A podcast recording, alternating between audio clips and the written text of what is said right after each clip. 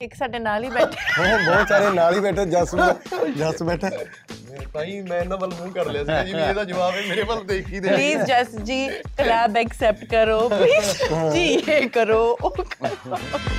ਖੁਦੀ ਜੀ ਪਲੀਜ਼ ਸਾਡੇ ਪੋਸਟਰਸ ਸਾਡੇ ਟ੍ਰੇਲਰਸ ਸਭ ਕੁਝ ਦੇ ਦਿਓ ਪਲੀਜ਼ ਜਲਦੀ ਜਲਦੀ ਤੋਂ ਜਲਦੀ ਤੋਂ ਜਲਦੀ ਤੋਂ ਜਲਦੀ। ਮੈਂ ਹੁਣ ਦੋ ਕਿੰਨੀਆਂ ਫਿਲਮਾਂ ਕਰ ਚੁੱਕੀ ਹਾਂ ਤਿੰਨ ਫਿਲਮਾਂ ਕਰ ਚੁੱਕੀ ਉਹਦੇ ਨਾਲ।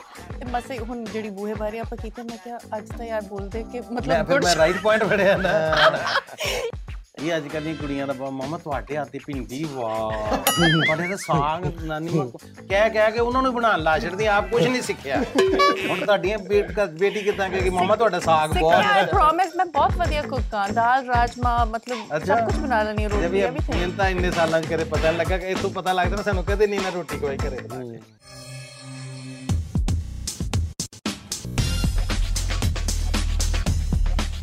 ਨਾਈਨ ਐਕਸਟੈਸ਼ਨ ਦਿਲ ਦੀ ਗੱਲ। ਆ ਟਸ਼ਨ ਤੇ ਆਪਾਂ ਇੱਕ ਗੇਮ ਖੇਡੀ ਕਿਉਂਕਿ ਗੇਮਾਂ ਬਹੁਤ ਖਿਡਾਉਂਦੇ ਟਸ਼ਨ ਵਾਲੇ। ਖੇਡੀਏ? ਇਹ ਤੋਂ ਪਹਿਲਾਂ ਕੀ ਖਿਡਾਣਾ ਆਪਾਂ ਖੇਡਦੇ ਹਾਂ ਠੀਕ ਹੈ? ਚਲੋ ਚਲੋ। ਮੈਂ ਜਦੋਂ ਚਿੜੀ ਉੱਡ ਕਾਊਂਟ ਨਹੀਂ ਆਪਾਂ ਖੇਡਦੇ ਹੁੰਦੇ ਉਦਾਂ ਖੇਡਦੇ ਹਾਂ ਆਪਾਂ। ਹੂੰ ਯੂਕੇ ਜਾਣਾ? ਚੱਲ ਜਿੰਦੀਏ। ਭੰਗੜਾ ਪਾਣਾ? ਚੱਲ ਜਿੰਦੀਏ। ਮੇਲੇ ਚੱਲੀਏ। ਚੱਲ ਜਿੰਦੀਏ। ਨੱਚੀਏ ਗਾਈਏ। ਚੱਲ ਜਿੰਦੀਏ। ਟਸ਼ਨ ਤੇ ਇੰਟਰਵਿਊ ਚੱਲ ਜਿੰਦੀਏ। ਚੱਲ ਜਿੰਦੀਏ। ਤੇ ਸਾਡੀ ਅੱਜ ਟੀਮ ਹੈ। ਸੋ ਮੈਂ ਚਾਹਾਂਗਾ ਕਿ ਸਾਨੂੰ ਵਿੱਚੇ ਮੈਨੂੰ ਵੀ ਸਵਾਲ ਪੁੱਛੇ ਜਾਣ। ਭਾਵੇਂ ਤੁਸੀਂ ਪਿੱਛੋਂ ਹੀ ਪੁੱਛ ਲਓ ਅਸੀਂ ਸਾਰੇ ਤਿਆਰੀ ਕਰਕੇ ਆਏ ਤੁਹਾਡੇ ਸਵਾਲਾਂ ਦੇ ਜਵਾਬ ਦੇਣ ਲਈ। ਇਸ ਟੌਪਿਕ ਤੇ ਪਹਿਲਾਂ ਵੀ ਫਿਲਮਾਂ ਬਣੀਆਂ ਨੇ। ਫਿਰ ਚੱਲ ਜਿੰਦੀਏ ਦਰਸ਼ਕਾਂ ਨੂੰ ਕਿਉਂ ਦੇਖਣੀ ਚਾਹੀਦੀ ਹੈ? ਸਾਡੀ ਇਹ ਫਿਲਮ ਦਾ ਟੌਪਿਕ ਹੀ ਹੈ ਨਹੀਂ ਜਿੱਤੇ ਬਹੁਤ ਸਾਰੀਆਂ ਫਿਲਮਾਂ ਪਹਿਲਾਂ ਬਣੀਆਂ ਕਿ ਬਾਹਰ ਜਾ ਕੇ ਪ੍ਰੋਬਲਮਸ ਕੀ ਆਉਂਦੀਆਂ ਨੇ। ਇਹ ਸਬਜੈਕਟ ਹੀ ਨਹੀਂ ਹੈ ਸਾਡਾ। ਸਾਡਾ ਤਾਂ ਲਾਈਫ ਨੂੰ ਲੈ ਕੇ ਇੱਕ ਮੰਥਨ ਹੈ ਜਿਹਨੂੰ ਅਸੀਂ ਕਹਿੰਦੇ ਅੰਤਰਦਵੰਦ ਹੈ ਜਿਹੜਾ ਸਾਡਾ ਸਵੈ ਸੰਵਾਦ ਹੈ। ਸੈਲਫ ਟਾਕਿੰਗ ਜਿਹੜਾ ਹੈਗਾ ਸੀ ਉਹਨੂੰ ਇੱਕ ਚੱਲ ਜਿੰਦੀਏ ਆਪਣੇ ਆਪ ਨਾਲ ਗੱਲ ਕਰਨ ਵਾਲੀ ਗੱਲ ਹੈ ਆਪਣੀ ਜ਼ਿੰਦਗੀ ਦਾ ਐਨਾਲਿਸਿਸ ਪੜਚੋਲ ਕਰਨ ਵਾਲੀ ਗੱਲ ਹੈ ਕਿ ਕਿੱਥੋਂ ਤੁਰੇ ਸੀ ਕਿੱਥੇ ਪਹੁੰਚਿਆ ਤੇ ਚ ਕੀ ਖੱਟਿਆ ਕੀ ਗਵਾਇਆ ਕਿਹੜੀ ਚੀਜ਼ ਜ਼ਿੰਦਗੀ 'ਚ ਅਸੀਂ ਹਾਸਿਲ ਕਰ ਲਈ ਕਿਹੜੀ ਚੀਜ਼ ਤੋਂ ਅਸੀਂ ਅ, ਵਿਰਵੇ ਹੋ ਗਏ ਕਿਹੜੀ ਚੀਜ਼ ਤੋਂ ਅਸੀਂ ਅ, ਵਾਂਝੇ ਰਹਿ ਗਏ। ਸੋ ਇਹ ਇੱਕ ਜ਼ਿੰਦਗੀ ਦਾ ਪੂਰਾ ਨਿਚੋੜ ਆ ਚੱਲ ਜਿੰਦੀਏ ਸੋ ਇਹ ਅਸੀਂ ਜਦੋਂ ਆਪਣੀ ਰੂਹ ਨਾਲ ਆਪਣੀ ਆਤਮਾ ਨਾਲ ਆਪਣੀ ਜਿੰਦ ਨਾਲ ਗੱਲ ਕਰ ਰਹੇ ਹਾਂ ਤਾਂ ਉਹ ਕਿਸੇ ਛੋਟੇ ਸਬਜੈਕਟ ਤੇ ਨਹੀਂ ਹੋ ਸਕਦੀ। ਹਾਂਜੀ ਜਿੱਦਾਂ ਭਾਜੀ ਉਹਨਾਂ ਨੇ ਬਹੁਤ ਖੂਬਸੂਰਤ ਜਵਾਬ ਦਿੱਤਾ ਹੈ ਜੀ। ਸੋ ਸਾਡਾ ਵੀ ਇਦਾਂ ਹੀ ਆ ਕਿ ਅਹ, ਇਹ ਜਿਹੜੀ ਅਸੀਂ ਫਿਲਮ ਬਣਾਈ ਹੈ ਸਾਡੇ ਆਮ ਅਹ, ਸਮਾਜ 'ਚ ਜੋ ਕੁਝ ਵਾਪਰਦਾ ਹੈ ਰੋਜ਼ਮਰਾ ਦੀ ਜ਼ਿੰਦਗੀ 'ਚ ਜਿਹੜੀਆਂ ਗੱਲਾਂ ਸਾਡੇ ਪਰਿਵਾਰਾਂ 'ਚ ਆਪਸ 'ਚ ਘਰਾਂ 'ਚ ਹੁੰਦੀਆਂ ਨੇ ਸੋ ਸਾਡੇ ਵੱਲੋਂ ਇਹ ਕੋਸ਼ਿਸ਼ ਲਈ ਗਈ ਹੈ ਕਿ ਉਹਨਾਂ ਗੱਲਾਂ ਨੂੰ ਪਰਦੇ ਤੇ ਲਿਆਈਏ ਤੁਹਾਡੇ ਸਾਹਮਣੇ ਲੈ ਕੇ ਆਈਏ ਔਰ ਉਹ ਬਹੁਤ ਮੁੱਦੇ ਨੇ ਜਿਹੜੇ ਸਾਡੀ ਫਿਲਮ ਦੇ ਵਿੱਚ ਨੇ। ਇਕੱਲਾ ਬਾਹਰਲਿਆਂ ਦਾ ਮੁੱਦਾ ਨਹੀਂ ਕਿ ਬਾਹਰਲੇ ਨੇ। ਔਰ ਬਾਹਰਲਿਆਂ 'ਚ ਵੀ ਕਾਫੀ ਜਿਵੇਂ ਚੀਜ਼ਾਂ ਨੇ ਅੱਜ ਸਟੂਡੈਂਟ ਜਾ ਰਹੇ ਆ ਮੈਂ ਹਮੇਸ਼ਾ ਇਹ ਗੱਲ ਕਹਿਣਾ ਹੁੰਦਾ ਕਿ ਜਿਹੜੇ ਪਹਿਲੇ ਦੌਰ 'ਚ ਗਏ ਜਿਨ੍ਹਾਂ ਨੇ ਆਪਦੀ ਜ਼ਿੰਦਗੀ 'ਚ ਪੈੜਾਂ ਬਣਾਈਆਂ ਸਾਡੇ ਲਈ ਰਾਹ ਪੱਧਰੇ ਕੀਤੇ ਇਹ ਫਿਲਮ ਉਹਨਾਂ ਲੋਕਾਂ ਦੀ ਵੀ ਗੱਲ ਕਰਦੀ ਹੈ। ਸੋ ਕਾਫੀ ਜਿਹੜੇ ਸਬਜੈਕਟ ਨੇ ਇਸ ਫਿਲਮ ਨਾਲ ਜੁੜੇ ਹੋਏ ਆ ਤੇ ਅਸੀਂ ਪ੍ਰਾਊਡ ਫੀਲ ਕਰਦੇ ਹਾਂ ਕਿ ਇਸ ਫਿਲਮ ਦਾ ਇੱਕ ਕਿਰਦਾਰ ਹੈ ਜਿਹੜਾ ਉਹ ਮੇਰੇ ਵੀ ਹਿੱਸੇ ਆਇਆ। ਚੰਗਾ ਲੱਗਿਆ ਇਸ ਫਿਲਮ 'ਚ ਕੰਮ ਕਰਕੇ। ਚੱਲ ਜਿੰਦੀ ਇਹ ਤੁਸੀਂ ਵੀ ਸਾਰੇ ਜਣੇ ਜ਼ਰੂਰ ਦੇਖਣ ਜਾਇਓ। ਆ ਮੈਨੂੰ ਲ- ਲੱਗਦਾ ਹੈ ਕਿ ਅਮ, ਇਹ ਫਿਲਮ ਮਤਲਬ ਸਾ- ਸਾਡੀ ਸੱਚੀ ਰਿਪਰੈਜ਼ੈਂਟੇਸ਼ਨ ਆ। ਅਮ, ਅ, ਕਈ ਫਿਲਮਾਂ ਮੈਂ ਦੇਖਦੀ ਹਾਂ ਤਾਂ ਮੈਨੂੰ ਲੱਗ- ਬਹੁਤ ਨਕਲੀ ਲੱਗਦੇ ਨੇ। ਸੋ ਮੈਨੂੰ ਲੱਗਦਾ ਹੈ ਕਿ ਚੱਲ ਜਿੰਦੀ ਇਹ ਬਹੁਤ ਹੀ ਆਰਗੈਨਿਕ ਫਿਲਮ ਆ। ਐਂਡ ਜਦੋਂ ਤੁਸੀਂ ਆਪ ਫਿਲਮ ਦੇਖੋਗੇ ਤੁਸੀਂ ਸਾਰੇ ਕਨੈਕਟ ਕਰੋਗੇ। ਸਾਡੇ ਸਾਰਿਆਂ ਦੀ ਫਿਲਮਾਂ ਸਾਰਿਆਂ ਦੀ ਸਟੋਰੀਆਂ ਸਾਰਿਆਂ ਦੀ ਕਹਾਣੀਆਂ ਸੋ ਆਈ ਥਿੰਕ ਕਿ ਜਿੰਨੇ ਵੀ ਪੁਆਇੰਟਸ ਕੁਕੀ ਭਾਜੀ ਤੇ ਜਸ ਜੀ ਨੇ ਕਹਾ and another big thing is ਕਿ ਇਹ ਮਤਲਬ ਆਈ ਤੁਹਾਨੂੰ ਲੱਗੂਗਾ ਨਹੀਂ ਕਿ ਤੁਸੀਂ ਫਿਲਮ ਦੇਖ ਰਹੇ ਹੋ। ਮਤਲਬ ਓਨੈਸਟਲੀ ਲੱਗੂਗਾ ਕਿ ਇਹ ਸੱਚੀ ਤੁਹਾਡੇ ਸਾਹਮਣੇ ਹੋ ਰਿਹਾ ਹੈ ਜਾਂ ਤੁਹਾਡੇ ਨਾਲ ਹੋਇਆ ਗਿਆ ਹੈ। ਕਿਉਂਕਿ ਨਾ ਅਸੀਂ ਮੇਕਅਪ ਯੂਜ਼ ਕੀਤਾ ਨਾ ਗਲਿਸਰੀਨ ਫਿਲਮ ਬਹੁਤ ਹੀ ਆਥੈਂਟਿਕ ਹੈ। ਬਿਲਕੁਲ ਬਿਲਕੁਲ ਜਿੱਦਾਂ ਸਾਡੀ ਸਾਰੀ ਟੀਮ ਵੱਲੋਂ ਇਹ ਗੱਲ ਕਹੀ ਹੈ ਕਿ ਇਸ ਫਿਲਮ ਨੂੰ ਅਸੀਂ ਬਣਾਉਣ ਵੇਲੇ ਸ਼ੁਰੂਆਤ ਕਰਨ ਵੇਲੇ ਅਸੀਂ ਇੱਕ ਸਾਡੇ ਵੀ ਅੰਦਰ ਇੱਕ ਚੀਜ਼ ਸੀਗੀ ਇੱਕ ਖਿੱਚ ਸੀਗੀ ਵੀ ਕੁਛ ਇਦਾਂ ਦੀ ਚੀਜ਼ ਕਰੀਏ ਜੋ ਕਿ ਸਿਨੇਮੇ ਲਈ ਜਿੱਦਾਂ ਆਪਾਂ ਸਾਰੇ ਗੱਲਾਂ ਕਰਦੇ ਹਾਂ ਕਿ ਪੰਜਾਬੀ ਸਿਨੇਮਾ ਜਾਂ ਕੋਈ ਵੀ ਸਿਨੇਮੇ ਦੀ ਗੱਲ ਕਰਦੇ ਹਾਂ ਵੀ ਕੁਛ ਨਵਾਂ ਹੋਣਾ ਚਾਹੀਦਾ ਸਿਨੇਮੇ ਲਈ। ਇਸ ਫਿਲਮ ਚੱਲ ਜਿੰਦੀ ਨੂੰ ਬਣਾ ਕੇ ਮੈਂ ਆਪਦੇ ਆਪ ਨੂੰ ਬੜਾ ਲੱਕੀ ਫੀਲ ਕਰਦਾ ਕਿ ਕੁਝ ਫਿਲਮਾਂ ਹੁੰਦੀਆਂ ਨੇ ਤੁਹਾਡੇ ਕੁਝ ਕਿਰਦਾਰ ਆਉਂਦੇ ਨੇ ਕੁਝ ਗਾਣੇ ਹੁੰਦੇ ਨੇ ਜਿਨ੍ਹਾਂ ਨੂੰ ਤੁਸੀਂ ਇਹ ਰੱਖਦੇ ਹੋ ਕਿ ਲਾਇਬ੍ਰੇਰੀ 'ਚ ਰੱਖ ਸਕਦੇ ਹੋ। ਇਹ ਫਿਲਮ ਉਦਾਂ ਦੀ ਹੈਗੀ ਕਿ ਸਾਡੇ ਆਪਣੇ ਪੰਜਾਬੀਆਂ ਦੀ ਗੱਲ ਕਰੋ ਨੀਰੂ ਬਾਜਵਾ ਕਲੀ ਜੋਟਾ ਵਿੱਚ ਜ਼ਿਆਦਾ ਰੋਏ ਨਹੀਂ ਜਾਂ ਚੱਲ ਜਿੰਦੀਏ ਵਿੱਚ? ਓ ਗॉड um ਰੋਈ ਤਾਂ ਦੋਨਾਂ ਚ ਹਾਂ ਬਟ ਕਦੀ ਛੋਟਾ ਚ ਮੈਂ ਹੱਸੀ ਵੀ ਬਹੁਤ ਸੀ ਬਟ ਕੀ ਕੀ ਕੀਤਾ ਕੀ ਨਹੀਂ ਕੀਤਾ ਉਹ ਥੋੜੀ ਬਾਅਦ ਪਤਾ ਲੱਗੂਗਾ ਡਾਇਰੈਕਟਰ ਉਦੇ ਪ੍ਰਤਾਪ ਨੂੰ ਦਿਲ ਦੀ ਕਿਹੜੀ ਗੱਲ ਕਹਿਣਾ ਚਾਹੋਗੇ ਜੋ ਤੁਸੀਂ ਸੈੱਟ ਤੇ ਨਹੀਂ ਕਹਿ ਸਕੇ ਉਦੇ ਜੀ ਪਲੀਜ਼ ਸਾਡੇ ਪੋਸਟਰਸ ਸਾਡੇ ਟ੍ਰੇਲਰਸ ਸਭ ਕੁਝ ਦੇ ਦਿਓ ਪਲੀਜ਼ ਜਲਦੀ ਜਲਦੀ ਤੋਂ ਜਲਦੀ ਤੋਂ ਜਲਦੀ ਤੋਂ ਜਲਦੀ ਫਿਲਮ ਰਿਲੀਜ਼ ਹੋਣ ਵਾਲੀ ਹੈ ਬਟ ਅਦਰ ਦੈਨ ਦੈਟ ਤੁਸੀਂ ਬ੍ਰਿਲੀਅੰਟ ਹੋ। ਤੁਹਾਡੇ ਨਾਲ ਕੰਮ ਕਰਨ ਮਤਲਬ ਬਹੁਤ ਮਜ਼ਾ ਆਇਆ। I think you very talented director ਤੇ ਗॉड ਬlesਸ ਬਿਲਕੁਲ ਬਿਲਕੁਲ। ਉਹਦੇ ਪ੍ਰਤਾਪ ਸੱਚੀ ਗੱਲ ਕਰਦੇ ਜਿੱਦਾਂ ਸਾਡੀ ਟੀਮ ਨੇ ਇੱਕ ਪੂਰੀ ਨੇ ਭਰੋਸਾ ਜਿੰਨਾ ਉਹਦੇ ਤੇ ਕੀਤਾ ਸੀ ਉਹਨੇ ਉਸ ਤੋਂ ਵੱਧ ਕੇ ਕੰਮ ਕੀਤਾ। ਸੱਚੀ ਮੈਂ ਫਿਲਮ ਦੇਖ ਕੇ ਆਇਆ ਬੰਬੇ ਤਿੰਨ ਚਾਰ ਦਿਨ ਪਹਿਲਾਂ। ਮੈਂ ਸੱਚੀ ਉਹਦੇ ਨੂੰ ਉਹ ਦਿਲੋਂ ਘੁੱਟ ਕੇ ਜੱਫੀ ਪਾਈ ਯਾਰ ਵੀ ਬਾਅਦ ਚ ਵੀ ਤੂੰ ਕਮਾਲ ਕਰਤੀ ਕਿਉਂਕਿ ਭਾਜੀ ਸੱਚੀ ਉਹਨੇ ਬਹੁਤ ਕਮਾਲ ਦਾ ਕੰਮ ਜੀ ਕੀਤਾ। ਜੀ ਫॉर ਸ਼ੋਰ ਜੀ ਉਹਦਾ ਇਜ਼ ਅ ਡਾਇਨਾਮਿਕ ਪਰਸਨੈਲਿਟੀ ਬਹੁਤ ਕਮਾਲ ਦਾ ਡਾਇਰੈਕਟਰ ਹੈ ਜੀ ਯੰਗ ਮੁੰਡਾ ਬਹੁਤ ਹੀ ਵਿਜ਼ਨਰੀ ਡਾਇਰੈਕਟਰ ਹੈ। ਜਿੱਦਾਂ ਪਰ ਤੁਸੀਂ ਇੱਕ ਗੱਲ ਕਹੀ ਕਿ ਉਹਨਾਂ ਨੂੰ ਕੀ ਗੱਲ ਕਹਿਣਾ ਚਾਹੁੰਦੇ ਹੋ ਦਿਲ ਦੀ ਜਿਹੜੀ ਉੱਥੇ ਨਹੀਂ ਕਹਿ ਸਕੇ ਤੇ ਹੁਣ ਇਹ ਤੁਸੀਂ ਮੌਕਾ ਦਿੱਤਾ ਸਾਰੇ ਗੋਲਮੋਲ ਜਿਹਾ ਜਵਾਬ ਦੇ ਗਏ ਨੇ। ਮੈਂ ਦਿਲ ਦੀ ਗੱਲ ਜ਼ਰੂਰ ਇਹ ਕਹਿਣੀ ਚਾਹਾਂਗਾ ਤੇ ਤੁਸੀਂ ਬ੍ਰਿਲੀਅੰਟ ਡਾਇਰੈਕਟਰ ਤੁਸੀਂ ਦਿਲ ਦੀ ਗੱਲ ਖੁੱਲ ਕੇ ਨਹੀਂ ਕਈ ਵਾਰੀ ਕਰਦੇ ਸੰਕੋਚ ਕਰ ਜਾਂਦੇ ਹੋ ਕਵਾਂ ਕਿ ਨਾ ਕਵਾਂ ਇੱਕ ਚੰਗੀ ਪ੍ਰੋਡਕਸ਼ਨ ਲਈ ਚੰਗੇ ਕੰਮ ਲਈ ਕਦੀ ਨਹੀਂ ਕਿਸੇ ਤੋਂ ਆਪਾਂ ਨੇ ਸੋਚਣਾ ਕਿ ਗੱਲ ਠੀਕ ਲੱਗੇਗੀ ਕਿ ਨਹੀਂ ਕਹਿਣੀ ਜ਼ਰੂਰ ਚਾਹੀਦੀ ਹੈ ਇਹ ਤੁਹਾਡੀ ਲਿਹਾਜ਼ਦਾਰੀ ਤੁਸੀਂ ਬਹੁਤ ਸਤਿਕਾਰ ਪਿਆਰ ਕਰਦੇ ਹੋ ਕਈ ਵਾਰੀ ਸੰਕੋਚ ਕੇ ਗੱਲ ਕਰਦੇ ਪਰ ਚੰਗਾ ਮੇਕਰ ਖੁੱਲ ਕੇ ਗੱਲ ਕਰਦਾ ਹੁੰਦਾ। ਸੋ ਥੋੜਾ ਇਸ ਸ਼ੈਲ ਚੋਂ ਵੀ ਬਾਹਰ ਆ ਉਹ ਕੋਈ। ਫ਼ਰਕ ਹੈ ਹਨਾ ਮੈਂ ਹੁਣ ਦੋ ਕਿੰਨੀਆਂ ਫਿਲਮਾਂ ਕਰ ਚੁੱਕੀ ਹਾਂ ਤਿੰਨ ਫਿਲਮਾਂ ਕਰ ਚੁੱਕੀ ਉਹਦੇ ਨਾਲ ਤੇ ਮਸੇ ਹੁਣ ਜਿਹੜੀ ਬੂਹੇ ਬਾਰੇ ਆਪਾਂ ਕੀਤੇ ਮੈਂ ਕਿਹਾ ਅੱਜ ਤਾਂ ਯਾਰ ਬੋਲਦੇ ਕਿ ਮੈਂ ਮਤਲਬ ਫਿਰ ਮੈਂ ਰਾਈਟ ਪੁਆਇੰਟ ਫੜਿਆ ਨਾ। ਯੈਸ ਹੀ ਮੈਂ ਭੁੱਲ ਜਾਂਦੀ ਆ thank you for reminding me ਮਤਲਬ ਉਹ ਤੇ ਉਹ ਕਹਿੰਦੇ ਕਿ ਸ਼ਾਇਦ ਮੈਨੂੰ ਲੱਗਦਾ ਕਿ ਤੁਹਾਨੂੰ ਮਤਲਬ you don't want to know ਮੈਂ ਇਹੀ ਕਹਿ ਰਿਹਾ। ਅਸਕ ਨਹੀਂ ਮੈਂ ਮੈਨੂੰ ਆਈ ਲੱਗਦਾ ਕਿ ਮੈਂ ਖਰਾਬ ਕੀਤਾ। ਕਦੇ ਕੋਈ ਐਕਟਰ ਬੁਰਾ ਨਹੀਂ ਸਮਝਦਾ ਉਹਨੂੰ ਕੰਡੈਮ ਕਰੋ ਜਾਂ ਉਹਨੂੰ ਤੁਸੀਂ ਹੋਰ ਅੱਛਾ ਕਰਨ ਨੂੰ ਕਹੋ। ਸੰਕੋਚ ਨਾ ਕਰਿਆ ਕਰੋ ਭਾਜੀ ਤੁਸੀਂ ਵਧੀਆ ਕੰਮ ਲੈ। ਬੋਲੋ mind blowing you are excellent Jagdeep Warring ਦਾ ਲਿਖਿਆ ਚਲ ਜਿੰਦੀਏ ਮੂਵੀ ਵਿੱਚ ਤੁਹਾਡਾ ਫੇਵਰਿਟ ਡਾਇਲੌਗ ਜਸ ਬੋਲੇ ਨਹੀਂ ਪਿਛਲੀ ਵਾਰ। ਮੈਨੂੰ ਇਹ ਲੱਗਦਾ ਵੀ ਉਹ ਚ ਇੱਕ ਡਾਇਲੌਗ ਹੈ ਜੀ ਸਾਡੀ ਫਿਲਮ ਚ ਕਿ ਅੱਜ ਪੰਜਾਬੀ ਦੁਨੀਆ ਦੇ ਕੋਨੇ-ਕੋਨੇ ਚ ਵਸਦੇ ਨੇ। ਉਹ ਡਾਇਲੌਗ ਮੈਨੂੰ ਬੜਾ ਚੰਗਾ ਲੱਗਦਾ ਵੀ ਉਹ ਕਹਿੰਦਾ ਵੀ ਅੱਜ ਪੰਜਾਬੀ ਦੁਨੀਆ ਦੇ ਕੋਨੇ-ਕੋਨੇ ਚ ਵਸਦੇ ਨੇ ਪਰ ਇਹ ਕੋਈ ਬਹੁਤੀ ਮਾਣ ਵਾਲੀ ਗੱਲ ਨਹੀਂ। ਉਸ ਗੱਲ ਤੋਂ ਜਿਹੜਾ ਅਗਲਾ ਜਵਾਬ ਹੈ ਉਹ ਫਿਲਮ ਦੇ ਵਿੱਚ ਦਿੰਦਾ ਤੇ ਉਹ ਬਹੁਤ ਸੋਹਣਾ ਉਹਨੇ ਜਵਾਬ ਦਿੱਤਾ ਤੇ ਮੈਨੂੰ ਉਹਨੇ ਇੰਪ੍ਰੈਸ ਕੀਤਾ ਕਾਫੀ ਜ਼ਿਆਦਾ। ਲਾਸਟ ਟਾਈਮ ਤੁਸੀਂ ਸਾਰਿਆਂ ਨੇ ਕਦੋਂ ਕਿਹਾ ਸੀ? ਚਲ ਜਿੰਦੀਏ ਆ ਵੀ ਕਰ ਲੈਨੇ ਆ। ਜਿੱਦਾਂ ਹੁਣ ਅੱਜ ਹੀ ਮੈਨੂੰ ਥੋੜਾ ਇਹਨਾਂ ਨੇ ਅਰਲੀ ਬੁਲਾ ਲਿਆ ਸੀ। ਤੇ ਮੇਰਾ ਜੇ ਉੱਠਣ ਨੂੰ ਦਿਲ ਨਹੀਂ ਸੀ ਕਰਦਾ ਪਿਆ। ਤੇ ਮੈਂ ਬੜੀ ਮੁਸ਼ਕਿਲ ਉੱਠਾ ਮੈਂ ਚੱਲ ਜ਼ਿੰਦਗੀ ਜਾਣਾ ਹੀ ਪੈਣਾ। ਮੈਂ ਤਾਂ ਹੁਣ ਸਵੇਰੇ ਹੀ ਕਿਹਾ ਜੀ ਹਨਾ ਮੇਰੇ ਬਾਰੇ ਤਾਂ ਜੀ ਇਹ ਮਸ਼ਹੂਰ ਹੀ ਹੈ ਇਹਨਾਂ ਨੇ ਰੀਲ ਵੀ ਪਾਤੀ। ਬਣਾ ਕੇ। ਬਿਲਕੁਲ ਮੈਂ ਤਾਂ ਮੈਂ ਜਸ ਅਕਸਰ ਇਹ ਕਹਿਣਾ ਬੈੱਡ ਤੇ ਪਿਆ ਪਿਆ ਚੱਲ ਜਿੰਦੀ ਪਰ ਪਤਾ ਨਹੀਂ ਕਦੋਂ 7 ਤੋਂ 9 ਵੱਜ ਜਾਂਦੇ ਨੇ ਦੁਬਾਰੇ ਕਹਿਣਾ ਪੈਂਦਾ। ਇਹਨਾਂ ਦੀ ਜ਼ਿੰਦੀ ਇਹਨਾਂ ਦੀ। ਜ਼ਿੰਦਗੀ ਥੋੜੀ ਢਿੱਲੀ ਚੱਲਦੀ ਹੈ। ਅਸੀਂ ਤੁਹਾਡੇ ਅਲਾਰਮ ਤੇ ਨਾ ਸਾਡੇ ਦੋਨਾਂ ਦੀ ਆਵਾਜ਼ ਭਰ ਦਿੰਨੇ ਆ ਜਸ ਉੱਠੋ ਵਾਰੀ ਭਾਈ ਮੈਨੂੰ ਕੋਲੇ ਪਿਆ ਫੋਨ ਦਾ ਅਲਾਰਮ ਸੁਣਦਾ ਹੀ ਨਹੀਂ ਤੁਹਾਡੇ ਨਾਲ ਵੀ ਆਇਆ ਹੋ ਜਾਂਦਾ ਪਤਾ ਨਹੀਂ ਕੀ ਨਹੀਂ ਸਾਡੇ ਨਾਲ ਮੇਰੇ- ਅਸੀਂ ਪਹਿਲਾਂ ਹੀ ਉੱਠ ਜਾਂਦੇ ਆ। ਮੇਰੇ ਨਾਲ ਹੋ ਜਾਂਦਾ ਜੀ। ਨਹੀਂ ਮੈਂ ਤਾਂ ਕਿਉਂਕਿ ਭਾਈ ਜਸ ਨੂੰ ਇਹ ਵੀ ਕਿਹਾ ਸੀ ਮਾਂ ਵੀਰੇ ਜਾ ਤਾਂ ਤੂੰ ਮੇਰੇ ਕੋਲ ਘਰੇ ਆ ਜਾ। ਜਾਂ ਮੈਂ ਤੇਰੇ ਕੋਲ ਕੋਲੇ ਘਰੇ ਵਗ ਜਾਣਾ ਵੀ ਤੈਨੂੰ ਮੈਂ ਖਾ ਲਿਆ ਕਰੂੰ। ਇਹਦਾ ਹੋਰ। ਮੈਥਡ ਹੈ ਤੁਸੀਂ ਸਨੂਜ਼ ਲਾਇਆ ਕਰੋ ਤੇ ਸਨੂਜ਼ਿੰਗ ਤੇ ਲਾ ਕੇ ਨਾ ਅੱਛਾ ਜੀ। ਬਸ ਉਹ ਹਰ ਹਾਂ, ਉਹ ਹੁਣ ਲਾਇਆ 9-9 ਮਿੰਟ ਬਾਅਦ ਸਨੂਜ਼ ਕਰਦਾ ਨਾ। ਮਤਲਬ 10ਵੀਂ ਕੀ ਵਾਰੀ ਤਾਂ ਉੱਠੀ ਪਿਆ ਕਰੋਗੇ ਨਾ। ਇੱਕ ਵਾਰੀ ਨਾ ਮੈਂ ਸੁੱਤਾ ਪਿਆ ਕੱਟ ਦੇਣਾ ਤੇ ਮੁੜ ਕੇ ਉਹ ਕੱਟਣਾ ਨਹੀਂ ਉਹਨੂੰ ਬਸ ਉਹਨੂੰ ਉਹਦੇ ਤੇ ਲਾਣਾ ਸਨੂਜ਼ਿੰਗ ਤੇ ਜੀ ਜ਼ਰੂਰ ਜੀ। ਕੁੱਗੀ ਜੀ ਚਲ ਜਿੰਦੀਏ ਵਿੱਚ ਲੋਕਾਂ ਲਈ ਹਾਸੇ ਵੀ ਡਿੱਗਣਗੇ ਜਾਂ ਇਕੱਲੇ ਹੰਝੂ ਹੀ ਡਿੱਗਣਗੇ? ਦੇਖੋ ਅਸੀਂ ਪਤਾ ਨਹੀਂ ਕਿਉਂ ਹਾਸਿਆਂ ਨੂੰ ਹੰਝੂਆਂ ਨਾਲ ਹਮੇਸ਼ਾ ਉੱਪਰ ਮੰਨਦੇ ਆ ਖੁਸ਼ੀ ਬੜੀ ਵੱਡੀ ਚੀਜ਼ ਹੈ ਹੱਸਣਾ ਬਹੁਤ ਵੱਡੀ ਚੀਜ਼ ਹੈ। ਪਰ ਜਿਹੜੇ ਗਲੇਡੂ ਨੇ ਨਾ ਅਥਰੂ ਨੇ ਇਹ ਵੀ ਆਪਣੇ ਆਪ 'ਚ ਇੱਕ ਇਮੋਸ਼ਨ ਹੈ। ਜ਼ਿੰਦਗੀ ਦੇ ਵਿੱਚ ਸਿਰਫ ਹਾਸ ਰਸ ਹੋਵੇ ਤਾਂ ਵੀ ਜ਼ਿੰਦਗੀ ਸੰਪੂਰਨ ਨਹੀਂ ਹੈ।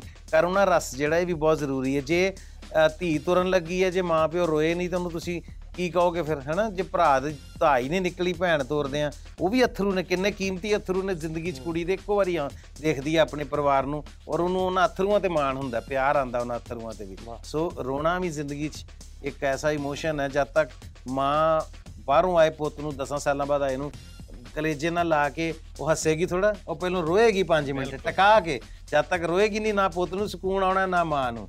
ਹੱਸਣਾ ਤਾਂ ਹੁੰਦਾ ਹੀ ਹੈ ਸੋ ਇਹ ਵੀ ਇੱਕ ਇਮੋਸ਼ਨ ਹੈ। I respect this emotion also ਤੁਸੀਂ ਸ਼ੂਟਿੰਗ ਵੇਲੇ ਦੇ ਹੀ ਕਾਫੀ ਬਾਹਰ ਹੋ। ਕੋਈ ਐਸਾ ਕਿੱਸਾ ਸ਼ੇਅਰ ਕਰੋ ਜੋ ਤੁਸੀਂ ਸੋਚਿਆ ਯਾਰ ਪੰਜਾਬ ਹੁੰਦੇ ਤਾਂ ਐਦਾਂ ਨਹੀਂ ਸੀ ਹੋਣਾ। ਮੈਂ ਜਿਵੇਂ ਵੈਜੀਟੇਰੀਅਨ ਖਾਣ ਪੀਣ ਦੀ ਉਹ ਗੱਲ ਹੁੰਦੀ ਹੈ ਤਾਂ ਉਧਰ ਥੋੜੀ ਜਿਹੀ ਪ੍ਰੋਬਲਮ ਆ ਜਾਂਦੀ ਹੈ ਜਾ ਕੇ ਕਿ ਘਰ ਦਾ ਕਈ ਵਾਰੀ ਤੁਸੀਂ ਬਾਹਰ ਰਹਿੰਦੇ ਹੋ ਵਾਵਾ ਚਿਰ ਤੇ ਤੁਹਾਨੂੰ ਉਹੀ ਫੂਡ ਮਿਲਦਾ ਹੈ ਨਾ ਤੁਸੀਂ ਕੋਈ ਬੇਗਲ ਖਾ ਲਿਆ ਕਾਫੀ ਪੀ ਲਈ ਬੰਦਾ ਥੋੜੇ ਕਿ ਦਿਨਾਂ ਚੱਕ ਜਾਂਦਾ ਇਹ ਚੀਜ਼ਾਂ ਖਾ ਕੇ ਉਹਨੂੰ ਐ ਹੁੰਦਾ ਵੀ ਯਾਰ ਕੁਛ ਨਾ ਕੁਛ ਖਾਈਏ। ਸੋ ਮੈਨੂੰ ਲੱਗਦਾ ਵੀ ਬਾਕੀ ਤਾਂ ਸਾਰਾ ਕੁਝ ਹੁੰਦਾ ਹੀ ਹੈ। ਰੈਸਟੋਰੈਂਟ ਹੋਟਲ ਵੀ ਹੈਗੇ ਨੇ। ਪਰ ਉਹ ਜਿਹੜਾ ਅਹ, ਇੱਕ ਐ ਹੁੰਦਾ ਵੀ ਹਾਂ ਚੀਜ਼ਾਂ ਅਸੀਂ ਮਿਸ ਕਰਦੇ ਆ ਖਾਣਾ ਪੀਣਾ ਪੰਜਾਬੀ ਵੈਸੇ ਹੀ ਇਹਦੇ ਲਈ ਖੁੱਲੇ ਹੁੰਦੇ ਆ। ਮੇਰੇ ਲਈ ਤਾਂ ਇਹੀ ਹੈ। ਅਹ, ਬਾਕੀ ਵੀ ਬੜੀਆਂ ਚੀਜ਼ਾਂ ਨੇ ਪਰ ਮੈਨੂੰ ਮੇਰੇ ਲਈ ਇੰਪੋਰਟੈਂਟ ਇਹੀ ਹੈ। ਆ ਮੈਨੂੰ ਇੱਕ ਵਾਰੀ ਪੁਲਿਸ ਨੇ ਰੋਕਿਆ ਸੀ ਟਿਕਟ ਦੇਤੀ ਸੀ। ਸੋ ਮੈਂ ਸੋਚਿਆ ਜੇ ਮੈਂ ਪੰਜਾਬ ਜਿਵੇਂ ਮੇਰੇ ਨਾਲ ਕੱਲ ਹੋਇਆ। ਜਿਵੇਂ ਮੇਰੇ ਨਾਲ ਕੱਲ ਹੋਇਆ। ਇਹ ਵੀ ਵਧੀਆ ਉਹ ਗੱਲ ਆ। ਕਹਿੰਦੇ ਨੇ ਮੈਡਮ ਕੋਈ ਨਾ ਤੁਸੀਂ ਜਾਓ ਪਰ ਇੱਕ ਫੋਟੋ ਕਰਕੇ ਜਾਓ। ਮੈਂ ਕਿਹਾ। ਠੀਕ ਹੈ ਜੀ। ਇਹ ਮੈਂ ਵੀ ਪੰਜਾਬ 'ਚ ਹੀ ਹੋ ਸਕਦਾ। ਮੈਂ ਵੀ ਮੇਲਾ ਸੇਮ ਹੀ ਕਹਿੰਦਾ ਵੀ ਜਿਹੜੀ ਇੱਥੇ ਟੌਰ ਹੈ ਤੇ ਇੱਥੇ ਜਿਹੜੀ ਸ਼ਾਨ ਹੈ ਉਹ ਮੈਨੂੰ ਲੱਗਦਾ ਨਹੀਂ। ਮੈਂ ਉੱਥੇ ਬਾਹਰੇ ਜਾ ਕੇ ਉਹਨਾਂ ਕੰਫਰਟੇਬਲ ਫੀਲ ਕਰਦਾ। ਬਾਹਰ ਜਾ ਕੇ ਮੈਂ ਤਾਂ ਫੈਮਿਲੀ ਮਿਸ ਕਰਦਾ ਜੀ। ਮੇਰਾ 27 ਨੂੰ ਕੰਮ ਖਤਮ ਹੁੰਦਾ ਮੈਂ 28 ਨੂੰ ਫਲਾਈਟ ਫੜ ਲੈਂਦਾ ਜੀ। ਮੈਂ ਮਤਲਬ ਇੱਕ ਦਿਨ ਵੀ ਉੱਥੇ ਐਕਸਟਰਾ ਨਹੀਂ ਕਦੇ ਰਹਿ ਸਕਦਾ ਬਾਹਰ। ਪਿਆਰ ਬਹੁਤ ਮਿਲਦਾ ਬਾਹਰੋਂ ਇੱਜ਼ਤ ਮਾਨ ਸਤਿਕਾਰ ਬਹੁਤ ਮਿਲਦਾ ਪਰ ਮੈਨੂੰ ਹੋਮ ਸਿਕਨੈਸ ਬਹੁਤ ਜਲਦੀ ਹੋ ਜਾਂਦੀ ਹੈ ਘੁੱਗੀ ਜੀ ਪੱਗ ਦੀ ਪੁਣੀ ਨਾਰਮਲੀ ਦਰਵਾਜ਼ੇ ਨਾਲ ਬੰਨ ਕੇ ਕਰਦੇ ਹੋ ਜਾਂ ਘਰੇ ਕਿਸੇ ਤੋਂ ਕਰਵਾਉਂਦੇ ਹੋ? ਆਬਵੀਅਸਲੀ ਜਦੋਂ ਤਾਂ ਕੋਲ ਕੋਈ ਹੁੰਦਾ ਜੀ ਤੇ ਫਿਰ ਅਸੀਂ ਇਦਾਂ ਹੀ ਕਰੇ ਪਰ ਮੋਸਟਲੀ ਜਦੋਂ ਅਸੀਂ ਕਈ ਵਾਰੀ ਹੋਟਲਾਂ 'ਚ ਬਾਹਰ ਹੁੰਦੇ ਆ ਨਾ ਕਈ ਵਾਰੀ ਨਹੀਂ ਕੋਈ ਸਟਾਫ ਕੋਲ ਜਾਂ ਕੋਈ ਸਾਥੀ ਕੋਲ ਨਹੀਂ ਹੈਗਾ, ਤੇ ਉਦੋਂ ਫਿਰ ਵਾਕਈ ਕੁੰਡੇ ਨਾਲ ਬੰਨ ਕੇ ਪੂਣੀ ਕਰ ਲਈਦੀ ਯਾਰ। ਬੜਾ, ਮੈਂ ਤਾਂ, ਸਾਨੂੰ ਤਾਂ ਅਸੀਂ ਕਲਾਕਾਰ ਬੰਦੇ ਆ ਫੌਜੀਆਂ ਵਾਂਗੂ ਸਾਰਾ ਦਿਨ ਮੂਵਮੈਂਟ 'ਚ ਰਹੀਦਾ। ਮੈਨੂੰ ਤਾਂ ਕਾਰ ਦੇ ਵਿੱਚ ਬੈਠੇ ਬੈਠੇ ਇਕੱਲੇ ਪੂਣੀ ਕਰਨ ਦੀ ਵੀ ਆਦਤ ਹੈਗੀ। ਮੈਂ ਆਪਣੀ ਗੋਦੀ 'ਚ ਰੱਖ ਕੇ ਪੱਗ ਉੱਤੇ ਇਕੱਲਾ ਵੀ ਪੂਣੀ ਕਰ ਲੈਂਦਾ। ਚੱਲ ਜਿੰਦੀਏ ਨੂੰ ਬਾਹਰ ਜਾਣ ਦੀ ਮਜਬੂਰੀ ਹੈ ਜਾਂ ਬਹੁਤ ਸਾਰਾ ਪੈਸਾ ਜ਼ਰੂਰੀ ਹੈ? ਐਜ਼ ਅ ਮੇਕਿੰਗ ਲਈ ਫਿਲਮਾਂ ਹੋਰ ਵੀ ਬਹੁਤ ਸਾਰੀਆਂ ਹੈਗੀਆਂ ਸੀ ਜਦੋਂ ਮੈਨੂੰ ਜਗਦੀਪ ਨੇ ਸਟੋਰੀਆਂ ਸੁਣਾਈਆਂ ਪਹਿਲਾਂ ਅਸੀਂ ਇਦਾਂ ਹੀ ਸੋਚਿਆ ਸੀਗਾ ਵੀ ਅਸੀਂ ਵੀ ਬਾਹਰੇ ਜਾਵਾਂਗੇ ਜਿੱਦਾਂ ਅੱਜ ਕੱਲ ਮੋਸਟ ਆਫ ਫਿਲਮਾਂ ਬਣਦੀਆਂ ਨੇ ਸਬਸਿਡੀ ਲਈ ਪ੍ਰੋਡਿਊਸਰ ਆਪਣੇ ਆਪ ਨੂੰ ਅਹ, ਇੱਕ ਤਰ੍ਹਾਂ ਦਾ ਕਹਿ ਸਕਦੇ ਆ ਵੀ ਸੇਫ ਰੱਖ ਕੇ ਚੱਲਦਾ ਹੈ ਨਾ। ਪਰ ਜਦੋਂ ਮੈਨੂੰ ਸਟੋਰੀਆਂ ਸੁਣਾਈ ਗਿਆ ਸੁਣਾਈ ਗਿਆ ਕਾਮੇਡੀ ਦੀ ਗੱਲ ਚੱਲੀ ਵੀ ਕਾਮੇਡੀ ਬਣਾਵਾਂਗੇ ਤਾਂ। ਆਫਟਰ ਜਦੋਂ ਉਹ ਜਾਣ ਲੱਗਿਆ ਉਹ ਕਹਿੰਦਾ ਅਹ, ਬਾਈ ਇੱਕ ਚਾਹ ਦਾ ਕੱਪ ਹੋਰ ਪੀਣੇ ਆਗੇ ਘਰੋਂ ਆਪਣਾ ਕਿਉਂ ਮੁੰਡੇ ਨੂੰ? ਚਾਹ ਪੀਂਦੇ ਪੀਂਦੇ ਕਹਿੰਦਾ ਇੱਕ ਆ ਮੇਰੇ ਵੈਸੇ ਦਿਲ ਦੇ ਕਰੀਬ ਹੈ ਮੈਂ ਵੈਸੇ ਹੀ ਸੁਣਾਉਣਾ ਹੈ। ਫਿਰ ਮੈਂ ਆਖਿਆ ਯਾਰ ਵੀ ਆਪਾਂ ਇਹ ਫਿਲਮ ਬਣਾਉਣੀ ਹੈ। ਮੈਨੂੰ ਨਹੀਂ ਲੱਗਦਾ ਵੀ ਇਸ ਫਿਲਮ ਲਈ ਵੀ ਅਸੀਂ ਕੋਈ ਅ, ਅ, ਕੋਈ ਸਬਸਿਡੀ ਲਈ ਜਾਂ ਕੋਈ ਪੈਸੇ ਲਈ ਫਿਲਮ ਬਣਾਈ ਹੈ ਇਹ ਤਾਂ ਅਸੀਂ ਬੜੇ ਇਮੋਸ਼ਨਲੀ ਹੋ ਕੇ ਫਿਲਮ ਬਣਾਈ ਕਿਉਂਕਿ ਇਦਾਂ ਦੇ ਕਨਸੈਪਟ ਨੂੰ ਛੇਤੀ ਕੋਈ ਪ੍ਰੋਡਿਊਸਰ ਹੱਥ ਨਹੀਂ ਪਾਉਂਦਾ। ਤੇ ਮੈਨੂੰ ਲੱਗਦਾ ਕਿ ਜੇ ਅਸੀਂ ਇਸ ਚੀਜ਼ ਲਈ ਅ, ਪਹਿਲ ਕੀਤੀ ਹੈ ਕਲੀ ਜੋਟਾ ਬਹੁਤ ਕਮਾਲ ਦਾ ਕਨਸੈਪਟ ਸੀਗਾ। ਉਸ ਤੋਂ ਬਾਅਦ ਜੇ ਇਹਦੀ ਗੱਲ ਕਰਦੇ ਹੋਰ ਵੀ ਕਈ ਸਾਰੀਆਂ ਫਿਲਮਾਂ ਜੇ ਅਸੀਂ ਸ਼ੁਰੂਆਤ ਕੀਤੀ ਸੀ ਮੈਂ ਕੁਕੀ ਭਾਜੀ ਮੈਂ ਸੱਚੀ ਗੱਲ ਦੱਸਣਾ ਅਸੀਂ ਇਹ ਸੋਚਦੇ ਸੀ ਵੀ ਅਰਦਾਸ ਵਰਗੀ ਫਿਲਮ ਬਣਾਉਣੀ ਹੈ ਹੂੰ। ਜਦੋਂ ਇਹ ਫਿਲਮ ਅਸੀਂ ਨੇ ਚੂਜ਼ ਕੀਤੀ ਮੈਨੂੰ ਲੱਗਿਆ ਵੀ ਅਰਦਾਸ ਵਰਗੀ ਫਿਲਮ ਹੈ। ਉਦਾਂ ਦੇ ਕਨਸੈਪਟ ਦੀ ਫਿਲਮ ਹੈ। ਤੇ ਮੈਂ ਬੜੀ ਇਮੋਸ਼ਨਲੀ ਹੋ ਕੇ ਅਸੀਂ ਨੇ ਸਾਰੀ ਟੀਮ ਨੇ ਉਦਾਂ ਵੀ ਭਾਈ ਜਿੱਦਾਂ ਦੇ ਕਿਰਦਾਰ ਸੀ ਇਹ ਫਿਲਮ ਦੇ ਕੋਈ ਇਹਦਾ ਉਦਾਂ ਨਹੀਂ ਕਿ ਬਾਹਰ ਉਦਾਂ ਇਹ ਕਰੈਕਟਰ ਵੀ ਉਦਾਂ ਦੀ ਸੀ ਇਸ ਫਿਲਮ ਨਾਲੇ ਦੇ। ਸਬਜੈਕਟ ਦੀ ਡਿਮਾਂਡ ਹੀ ਇਹ ਸੀ। ਨਾ। ਹਾਂਜੀ ਜ਼ਰੂਰ ਹੁਣ ਤੁਸੀਂ ਅਗਰ ਆਰਮੀ ਦੀ ਵਾਰ ਦੀ ਫਿਲਮ ਬਣਾਣੀ ਉਹ ਤਾਂ ਬੈਂਕ 'ਚ ਥੋੜਾ ਸ਼ੂਟ ਕਰ ਲਾਂਗੇ ਜੀ। ਹੁਣ ਇਹ ਸਬਜੈਕਟ ਹੀ ਇਦਾਂ ਦਾ ਸੀ ਵੀ ਬਾਹਰ ਦੇ ਲੋਕਾਂ ਦੀ ਪੀੜ ਹੈ ਉਹਨਾਂ ਦੇ ਦਰਦ ਹੈ ਉੱਥੇ ਜਾ ਕੇ ਸ਼ੂਟ ਹੋ ਸਕਦਾ। ਹੈ ਤੁਸੀਂ ਸਾਰੇ ਬਾਹਰਲੇ ਦੇਸ਼ਾਂ ਦੀਆਂ ਕਿਹੜੀਆਂ ਫੈਸਿਲਿਟੀਆਂ ਇੱਧਰ ਲੈ ਕੇ ਆਉਣਾ ਚਾਹੋਗੇ? ਬਜ਼ੁਰਗਾਂ ਲਈ ਤਾਂ ਉੱਥੇ ਜੋ ਪਾਰਕਸ ਜਿਹੜੇ ਬਣੇ ਹੋਏ ਨੇ, ਉਹਦੇ ਵਿੱਚ ਜੋ ਬਜ਼ੁਰਗਾਂ ਲਈ ਜੋ ਫੈਸਿਲਿਟੀਆਂ ਨੇ, ਜਿਹੋ ਜਿਹਾ ਉਹਨਾਂ ਲਈ ਐਟਮੋਸਫੇਅਰ ਹੈ, ਉਹ ਇੱਥੇ ਅਗਰ ਮਿਲ ਜੇ ਤੇ ਮੈਨੂੰ ਲੱਗਦਾ ਬਜ਼ੁਰਗਾਂ ਲਈ ਤਾਂ ਬਹੁਤ ਇੱਕ ਬਲੇਸਿੰਗ ਵਾਲੀ ਗੱਲ ਹੋਏਗੀ। ਇੱਥੇ ਸਭ ਤੋਂ ਜ਼ਿਆਦਾ ਇਗਨੋਰਡ ਜਿਹੜੇ ਹੈਗੇ ਨੇ, ਉਹ ਬਜ਼ੁਰਗ ਨੇ ਸਾਡੇ ਇੱਥੇ। ਸੌਰੀ ਟੂ ਸੇ ਘਰਾਂ ਦੇ ਵਿੱਚ ਕਹਿ ਲਓ ਜਾਂ ਸਮਾਜ ਵਿੱਚ ਕਹਿ ਲਓ, ਅੱਜ ਦੇ ਯੁੱਗ 'ਚ ਤਾਂ ਹੋਰ ਜ਼ਿਆਦਾ ਬਦਤਮੀਜ਼ੀ ਵੀ ਵਧੀ ਹੋਈ ਹੈ ਕੋਈ ਬਜ਼ੁਰਗ ਸਾਈਕਲ ਤੇ ਵਿਚਾਰਾ ਜਾਂਦਾ ਤੇ ਕੋਲੋਂ ਛੋਕਰਾ ਜਾਂ ਕੋ ਭਾਈਆ ਨਹੀਂ ਚੱਲਦਾ ਘਰ ਵਿਆਹ ਕਰ ਇਹ ਲੈਂਗੁਏਜ ਵਰਤ ਕੇ ਵੀ ਲੋਕ ਚਲੇ ਜਾਂਦੇ ਨੇ। ਸੋ ਮੇਰੇ ਖਿਆਲ ਨਾਲ ਇੱਕ ਚੰਗਾ ਐਟਮੋਸਫੇਅਰ ਜੋ ਉੱਥੇ ਬਜ਼ੁਰਗਾਂ ਨੂੰ ਮਿਲਦਾ ਜੇ ਅਸੀਂ ਇੱਥੇ ਦੇ ਸਕੀਏ ਤਾਂ ਇਹ ਇੱਕ ਬੈਸਟ ਚੀਜ਼ ਹੈ ਜਿਹੜੀ ਉਧਰੋਂ ਲਿਆਉਣਾ ਚਾਹਾਂਗਾ। ਤਾਂ ਮੈਨੂੰ ਲੱਗਦਾ ਵੀ ਮੈਂ ਮੈਂ ਇਹ ਤਾਂ ਮੈਂ ਨਹੀਂ ਇਸ ਗੱਲ ਦਾ ਹਾਮੀ ਕਿ ਮੈਂ ਉਧਰੋਂ ਕੁਝ ਲੈ ਕੇ ਆਵਾਂ। ਮੈਨੂੰ ਲੱਗਦਾ ਕਿ ਦੁਨੀਆ 'ਚ ਪੰਜਾਬ ਦੀ ਧਰਤੀ ਇੱਕ ਐਸੀ ਧਰਤੀ ਹੈ ਜਿੱਥੇ ਕੁਝ ਲਿਆਉਣ ਦੀ ਜਾਂ ਕਿਸੇ ਚੀਜ਼ ਦੀ ਜ਼ਰੂਰਤ ਨਹੀਂ, ਪਿੰਡਾਂ ਦੀ ਆਪ ਦੀ ਖੂਬਸੂਰਤੀ ਬਹੁਤ ਵਧੀਆ ਹੈ। ਪਰ ਇੱਕੋ ਥਾਟ ਆ ਜੇ ਉਧਰੋਂ ਵੀ ਜਿੱਦਾਂ ਉਧਰ ਸਾਰੇ ਪੰਜਾਬੀ ਜਾ ਕੇ ਕੰਮ ਕਰਦੇ ਆ ਤੇ ਇੱਥੇ ਵੀ ਉਹ ਪ੍ਰੋਸੈਸ ਆ ਜੇ ਕਿ ਸਾਰਿਆਂ ਨੇ ਇੱਥੇ ਹੀ ਕੰਮ ਕਰਨਾ ਤੇ ਫਿਰ ਉਧਰ ਜਾਣ ਦੀ ਜ਼ਰੂਰਤ ਹੀ ਨਾ ਪਵੇ ਆ ਕਾਉਂਸਲਿੰਗ ਐਜੂਕੇਸ਼ਨ ਜਿੱਥੇ ਜਾ ਕੁੜੀਆਂ ਜਾ ਕੇ ਸੇਫ ਮਹਿਸੂਸ ਕਰਨ ਕਿ ਕੁਝ ਵੀ ਉਹਨਾਂ ਨਾਲ ਹੋ ਰਿਹਾ ਹੈ ਅਬਿਊਜ਼ ਮੈਂਟਲ ਹਰਾਸਮੈਂਟ ਕੁਝ ਵੀ ਉੱਥੇ ਜਾ ਕੇ ਉਹਨਾਂ ਨੂੰ ਲੱਗੇ ਕਿ ਹਾਂ ਮੈਂ ਇੱਥੇ ਜਾ ਕੇ ਖੁੱਲ ਕੇ ਆਪਣੀ ਗੱਲ ਕਰ ਸਕਦੀ ਹਾਂ ਐਂਡ ਮੈਨੂੰ ਕੋਈ ਜੱਜ ਨਹੀਂ ਕਰੂਗਾ। ਸੋ ਇਹੋ ਜਿਹੀ ਫੈਸਿਲਿਟੀ ਮੈਂ ਚਾਹੁੰਦੀ ਅਹ ਮੈਂ ਗੱਲ ਕਰੂੰਗਾ ਤਾਂ ਟ੍ਰੈਫਿਕ ਦੀ ਖਾਸ ਕਰਕੇ। ਟ੍ਰੈਫਿਕ ਜਿੱਦਾਂ ਉਹਨਾਂ ਕੰਟਰੋਲ ਕੀਤੀ ਜਾਂਦੀ ਹੈ ਇੱਧਰ ਬੜੇ ਐਕਸੀਡੈਂਟ ਹੁੰਦੇ ਆ ਆਪਣੇ ਜਿੱਦਾਂ ਕੋਈ ਲਾਈਨਾਂ ਦੇ ਵਿੱਚ ਨਹੀਂ ਚੱਲਦਾ ਇੱਧਰ ਜਾ ਕੇ ਇੱਧਰ ਆ ਕੇ ਤੇ ਉਹਦੇ ਲਈ ਜ਼ਰੂਰ ਕਹੂੰਗਾ ਸੀਟ ਬੈਲਟਸ ਜਦੋਂ ਬਾਹਰੋਂ ਸਾਨੂੰ ਕਿਸੇ ਦਾ ਫੋਨ ਆਉਂਦਾ ਹੈ ਤਾਂ ਸਭ ਤੋਂ ਪਹਿਲਾਂ ਅਸੀਂ ਕੀ ਪੁੱਛਦੇ ਹਾਂ ਉਹਨਾਂ ਨੂੰ? ਮੈਂ ਤਾਂ ਬਾਹਰ ਹੀ ਰਹਿੰਦੀ ਹਾਂ। ਆਈਫੋਨ ਭੇਜਦੀ? ਅੱਛਾ, ਹਾਂ। ਬਾਹਰੋਂ? ਮੈਂ ਲੈ ਕੇ ਭੇਜਦੇ ਨਵਾਂ ਜਿਹੜਾ ਅਪਡੇਟ ਆਇਆ ਵਰਜਨ ਆਇਆ ਜਿਹੜਾ ਨਵਾਂ।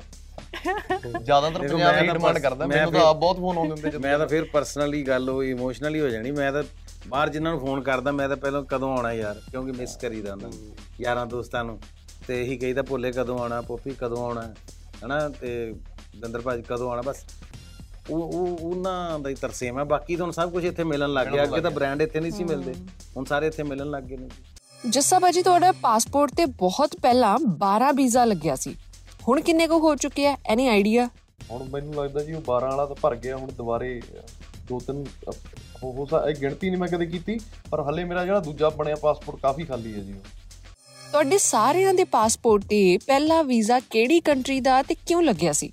ਮੇਰਾ ਮੇਰਾ ਤਾਂ ਵਿਆਹ ਹੋਇਆ ਸੀ ਆਸਟ੍ਰੇਲੀਆ ਅੱਛਾ ਪਹਿਲਾਂ ਉਦੋਂ ਲੱਗਿਆ ਪਹਿਲਾਂ ਮੇਰਾ ਇੰਡੀਆ ਦਾ ਵੀਜ਼ਾ ਲੱਗਿਆ ਸੀ ਪਹਿਲੀ ਵਾਰ ਕਿਉਂਕਿ ਇੰਡੀਆ ਓਨਲੀ ਵੀਜ਼ਾ ਲੱਗਦਾ ਕੈਨੇਡੀਅਨਸ ਨੂੰ ਸੋ ਮੈਂ ਦੁਬਈ ਗਿਆ ਸੀ ਜੀ ਸਭ ਤੋਂ ਪਹਿਲਾਂ ਪਰਫਾਰਮ ਕਰਨ ਵਾਸਤੇ ਤੇ ਮੇਰਾ ਉਦੋਂ ਲੱਗਿਆ ਸੀ ਮੇਰੇ ਕੰਮ ਦੇ ਰਿਲੇਟਡ ਮੇਰਾ ਤਾਂ ਲੱਗਾ ਸੀ ਜੀ ਮੇਰਾ ਪਹਿਲਾ ਯੂਐਸ ਦਾ ਲੱਗਾ ਸੀ ਕਿਉਂਕਿ ਉਦੋਂ ਮੈਂ ਦੂਰਦਰਸ਼ਨ ਤੇ ਕੰਮ ਕਰਦਾ ਸੀ ਔਰ ਲੱਕੀਲੀ ਕਿਉਂਕਿ ਬੈਂਕ ਬੈਲੈਂਸ ਵਗੈਰਾ ਉਦੋਂ ਕੁਝ ਨਹੀਂ ਸੀ ਇਦਾਂ ਹੀ ਮਤਲਬ ਹੈਂਡ ਟੂ ਮਾਊਸ ਜਿਹਨੂੰ ਕਹਿੰਦੇ ਉਹੀ ਸੀ, ਪਰ ਮੈਨੂੰ ਲੱਗਦਾ ਜਿਹੜੇ ਉੱਥੇ ਆਫੀਸਰ ਉਦੋਂ ਇੰਡੀਅਨ ਬੈਠੇ ਹੁੰਦੇ ਸੀ ਬਹੁਤ ਸਾਰੇ ਵਿੰਡੋ ਤੇ ਵੀਜ਼ਾ ਆਫੀਸਰ ਉਹਨਾਂ ਨੇ ਕੁਦਰਤੀ ਮੈਨੂੰ ਟੀਵੀ ਟੂਵੀ ਤੇ ਦੇਖਿਆ ਹੋਇਆ ਸੀ ਤੇ ਉਹਨਾਂ ਮੈਨੂੰ ਦੇਖ ਕੇ ਉਹਨਾਂ ਦਾ ਹਾਸਾ ਨਿਕਲ ਗਿਆ।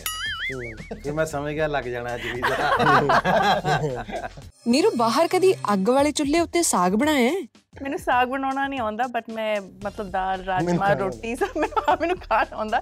ਪਰ ਮਮ ਦਾ ਸਾਗ ਮਤਲਬ ਮਮ ਦਾ ਸਾਗ ਜਾਂ ਤੇ ਨਾਨੀ ਦਾ ਸਾਗ ਸੋ ਉਹ ਸਾਗ ਮੈਂ ਕਦੀ ਅਟੈਂਪਟ ਨਹੀਂ ਕੀਤਾ ਬਟ ਬਾਕੀ ਸਾਰੀ ਚੀਜ਼ਾਂ ਮੈਂ ਬਣਾ ਲਈ ਇਹ ਅੱਜ ਕੱਲ੍ਹ ਦੀਆਂ ਕੁੜੀਆਂ ਦਾ ਮਾਮਾ ਤੁਹਾਡੇ ਹੱਥ ਦੀ ਭਿੰਡੀ ਵਾਹ। ਤੁਹਾਡੇ ਤਾਂ ਸਾਗ ਨਾਨੀ ਮਾਂ ਕਹਿ ਕਹਿ ਕੇ ਉਹਨਾਂ ਨੂੰ ਬਣਾਉਣ ਲਾ ਛੱਡਦੀ ਆਪ ਕੁਝ ਨਹੀਂ ਸਿੱਖਿਆ। ਹੁਣ ਤੁਹਾਡੀਆਂ ਬੇਟ- ਬੇਟੀ ਕਿਦਾਂ ਕਹੇਗੀ ਮਾਮਾ ਤੁਹਾਡਾ ਸਾਗ ਸਿੱਖਿਆ ਆਈ ਬਹੁਤ ਪ੍ਰੋਮਿਸ ਮੈਂ ਬਹੁਤ ਵਧੀਆ ਕੁੱਕ ਹਾਂ। ਦਾਲ ਰਾਜਮਾ ਮਤਲਬ। ਸਭ ਕੁਝ ਬਣਾ ਲੈਣੀ ਰੋਟੀ ਇਹ ਐਵਰੀਥਿੰਗ ਮੈਨੂੰ ਤਾਂ ਇੰਨੇ ਸਾਲਾਂ 'ਚ ਕਦੇ ਪਤਾ ਨਹੀਂ ਲੱਗਾ ਕਿ ਇੱਥੋਂ ਪਤਾ ਲੱਗਦਾ ਨਾ ਸਾਨੂੰ ਕਦੇ ਨਹੀਂ ਨਾ ਰੋਟੀ ਕੋਈ ਘਰੇ ਬਣਾ ਕੇ। ਹੈਨਾ? ਇੰਨੇ ਸਾਲ ਹੋ ਗਏ ਕੈਨੇਡਾ ਜਾਂਦੇ ਨੂੰ। ਹੈਨਾ? ਕੋਈ ਇੰਡਸਟਰੀ ਵਾਲਾ ਨਹੀਂ ਆਇਆ ਕਰੇ ਐਕਚੁਅਲੀ ਡਿਨਰ ਕੁਕੀ ਪਾਜੀ ਵਜ ਯੂ ਕਮ ਨੈਕਸਟ ਪਲੀਜ਼ ਆਇਓ ਜ਼ਰੂਰ। ਹੁਣ ਫਿਰ ਰਾਜਮਾ ਤੁਹਾਡੇ ਵੱਲ- ਅਗਲੇ ਰਾਜਮਾ ਤੁਹਾਡੇ ਵੱਲ। ਠੀਕ ਹੈ, ਜੀ? ਕੱਲੇ ਕੋਈ ਭਾਜੀ ਦੀ ਗੱਲ ਹੋਈ ਜੈਸਾ ਪਤਾ ਆਪਣੇ ਨਾਲ ਤਾਂ। ਤੁਸੀਂ ਵੀ ਆ ਜਿਓ ਚਲ ਜਿੰਦੀ ਜਦੋਂ ਤੁਸੀਂ ਸਾਗ ਬਣਾਉਣ ਚਲ ਚਲ ਜਿੰਦੀ ਦਾ ਸਕਸੈਸ ਪਾਰਟੀ ਕਰਾਂਗੇ। ਤੁਹਾਡੇ ਘਰ ਪਹਿਲਾਂ ਚੰਡੀਗੜ੍ਹ। ਮੈਂ ਬਣਾਉਂਗੀ ਸਾਗ। ਬਾ ਡਨ ਹੋ ਗਿਆ ਜੀ ਲਓ। ਬਸ ਸਾਨੂੰ ਤੁਹਾਡੇ ਸਾਥ ਦੀ ਵੀ ਲੋੜ ਹੈ ਤੁਹਾਡੇ ਸਾਗ ਦੀ ਵੀ ਲੋੜ ਹੈ। ਕਿ ਬਾਹਰ ਕੈਨੇਡਾ ਵਿੱਚ ਲੋਕ ਫੋਲਡਿੰਗ ਵਾਲਾ ਮੰਜਾ ਡਾ ਕੇ ਬੈਠਦੇ ਨੇ? ਮੈਨੂੰ ਲੱਗਦਾ ਹਾਂ ਬੈਠਦੇ ਆ ਸਾਡੀ ਬਹੁਤ- ਹੁਣ ਬਹੁਤ ਤਾਂ ਬਹੁਤ ਉੱਥੇ ਚਲੇ ਗਏ ਜੀ ਫੋਲਡਿੰਗ ਫਾਲਡਿੰਗ ਤਾਂ ਬਹੁਤ। ਹੁਣ ਤਾਂ ਦੂਜੇ ਵੀ ਆ ਗਏ ਦੌਣ ਵਾਲੇ ਵੀ ਆ ਗਏ। ਦੌਣ ਵਾਲੇ ਮੰਜੇ ਵੀ ਮਿਲ ਜਾਂਦੇ ਪ੍ਰੋਪਰ ਉਹ ਵੀ ਹੋਣਾ। ਉਹਦੇ ਮੈਂ ਗਿਆ ਬਾਪੂ ਇੱਕ ਦਿਨ ਉਹਦੀਆਂ ਦੌਣ ਕੱਸੀ ਜਾਵੇ ਪੈਂਦਾ ਕੱਸੀ ਜਾਵੇ। ਮੈਂ ਕਿਹਾ ਦੱਸੋ ਕਮਾਲ ਹੈ ਯਾਰ। ਕਬੂਤਰ ਰੱਖੇ ਹੋਏ ਆ ਆਈ ਥਿੰਕ ਹੁਣ ਤਾਂ ਸਾਰਾ ਕੁਝ ਹੀ ਚਲੇ ਗਿਆ ਉੱਥੇ। ਜੱਸਾ ਬਾਜੀ ਬਿੱਲਾ ਜੀ ਐਕਟਰ ਸਿੰਗਰ ਜ਼ਿਆਦਾ ਵਧੀਆ ਨੇ ਜਾਂ ਪ੍ਰੋਡਿਊਸਰ ਜ਼ਿਆਦਾ ਵਧੀਆ ਨੇ? ਇਹ ਸਾਰੇ ਸਭ ਤੋਂ ਪਹਿਲਾਂ ਤਾਂ ਸਿੰਗਰ ਬਹੁਤ ਵਧੀਆ ਨੇ ਜੀ। ਫਿਰ ਐਕਟਰ ਬਹੁਤ ਵਧੀਆ ਨੇ ਔਰ ਪ੍ਰੋਡਿਊਸਰ ਤਾਂ ਉਦੋਂ ਵੀ ਵਧੀਆ ਨੇ। ਕਿਉਂਕਿ ਬਾਜੀ ਤੁਸੀਂ ਇੱਕ ਸੀਨ 'ਚ ਬਿੱਲਾ ਜੀ ਦੇ ਥੱਪੜ ਮਾਰਿਆ ਸੀ। ਉਹ ਸੀਨ ਦੇ ਕਿੰਨੇ ਕੁ ਰੀਟੇਕ ਹੋਏ ਸੀ। ਉਹ ਯਾਰ ਉਹ ਬੜਾ ਔਖਾ ਕੰਮ ਸੀ ਪਰ ਮੈਂ ਇੱਕ ਵਾਰੀ ਜੀ ਬਸ ਹੋ ਗਿਆ ਸੀ। ਕਮਾਲ ਦੇਤਾ ਸੀ। ਹੈਟਸ ਆਫ ਟੂ ਹਿਮ ਕਿਉਂਕਿ ਸਾਡੇ ਰੀਟੇਕ ਤਾਂ ਹੋਏ ਉਹਦੇ 6 ਪਰ ਉਹ ਪੰਜ ਕਿਉਂ ਰੀਟੇਕ ਹੋਏ? ਮੈਂ ਅੱਗੋਂ ਜਦੋਂ ਹੱਥ ਕੱਢਦਾ ਸੀ ਨਾ ਅੱਗੋਂ ਮੇਰਾ ਤਾਂ ਦਿਲ ਥੋੜੀ ਕਰਦਾ ਇਦਾਂ ਕਦੇ ਟੱਚ ਵੀ ਕਰ ਜੇ ਹਨਾ? ਉਹ ਪੰਜ ਵਾਰੀ ਉਹਦੇ ਨੇ ਕਿਹਾ ਕਹਿੰਦਾ ਨਹੀਂ ਭਾਜੀ ਮਜ਼ਾ ਨਹੀਂ ਆ ਰਿਹਾ ਗੱਲ ਹੀ ਨਹੀਂ ਬਣ ਰਹੀ ਨਹੀਂ ਆਇਆ ਸ਼ਾਟ ਤੇ ਹੈਟਸ ਆਫ ਟੂ ਹਿਮ ਫਿਰ ਇਹਨੇ ਕਿਹਾ ਭਾਜੀ ਇੱਕ ਅੱਧਾ ਮੇਰੇ ਮਾਰ ਦਿਓ ਸਹੀ ਮਾਰ ਦਿਓ ਚਿੰਤਾ ਨਾ ਕਰੋ ਪਟਾਕਾ ਪੈਣਾ ਚਾਹੀਦਾ ਲੱਗੇ ਵੀ ਪਿਆ ਹੈ, ਹਨਾ? ਤੇ ਫਿਰ ਉਹ ਫਿਲਮ ਚ ਸੌਰੀ ਭਾਜੀ ਹੈ ਫਿਰ ਸੌਰੀ ਲੱਗਿਆ ਪਟਾਕਾ ਓਰੀਜਨਲ। ਓਰੀਜਨਲ ਲੱਗ ਗਿਆ ਸੀ। ਓਰੀਜਨਲ ਪਟਾਕਾ ਸੀ।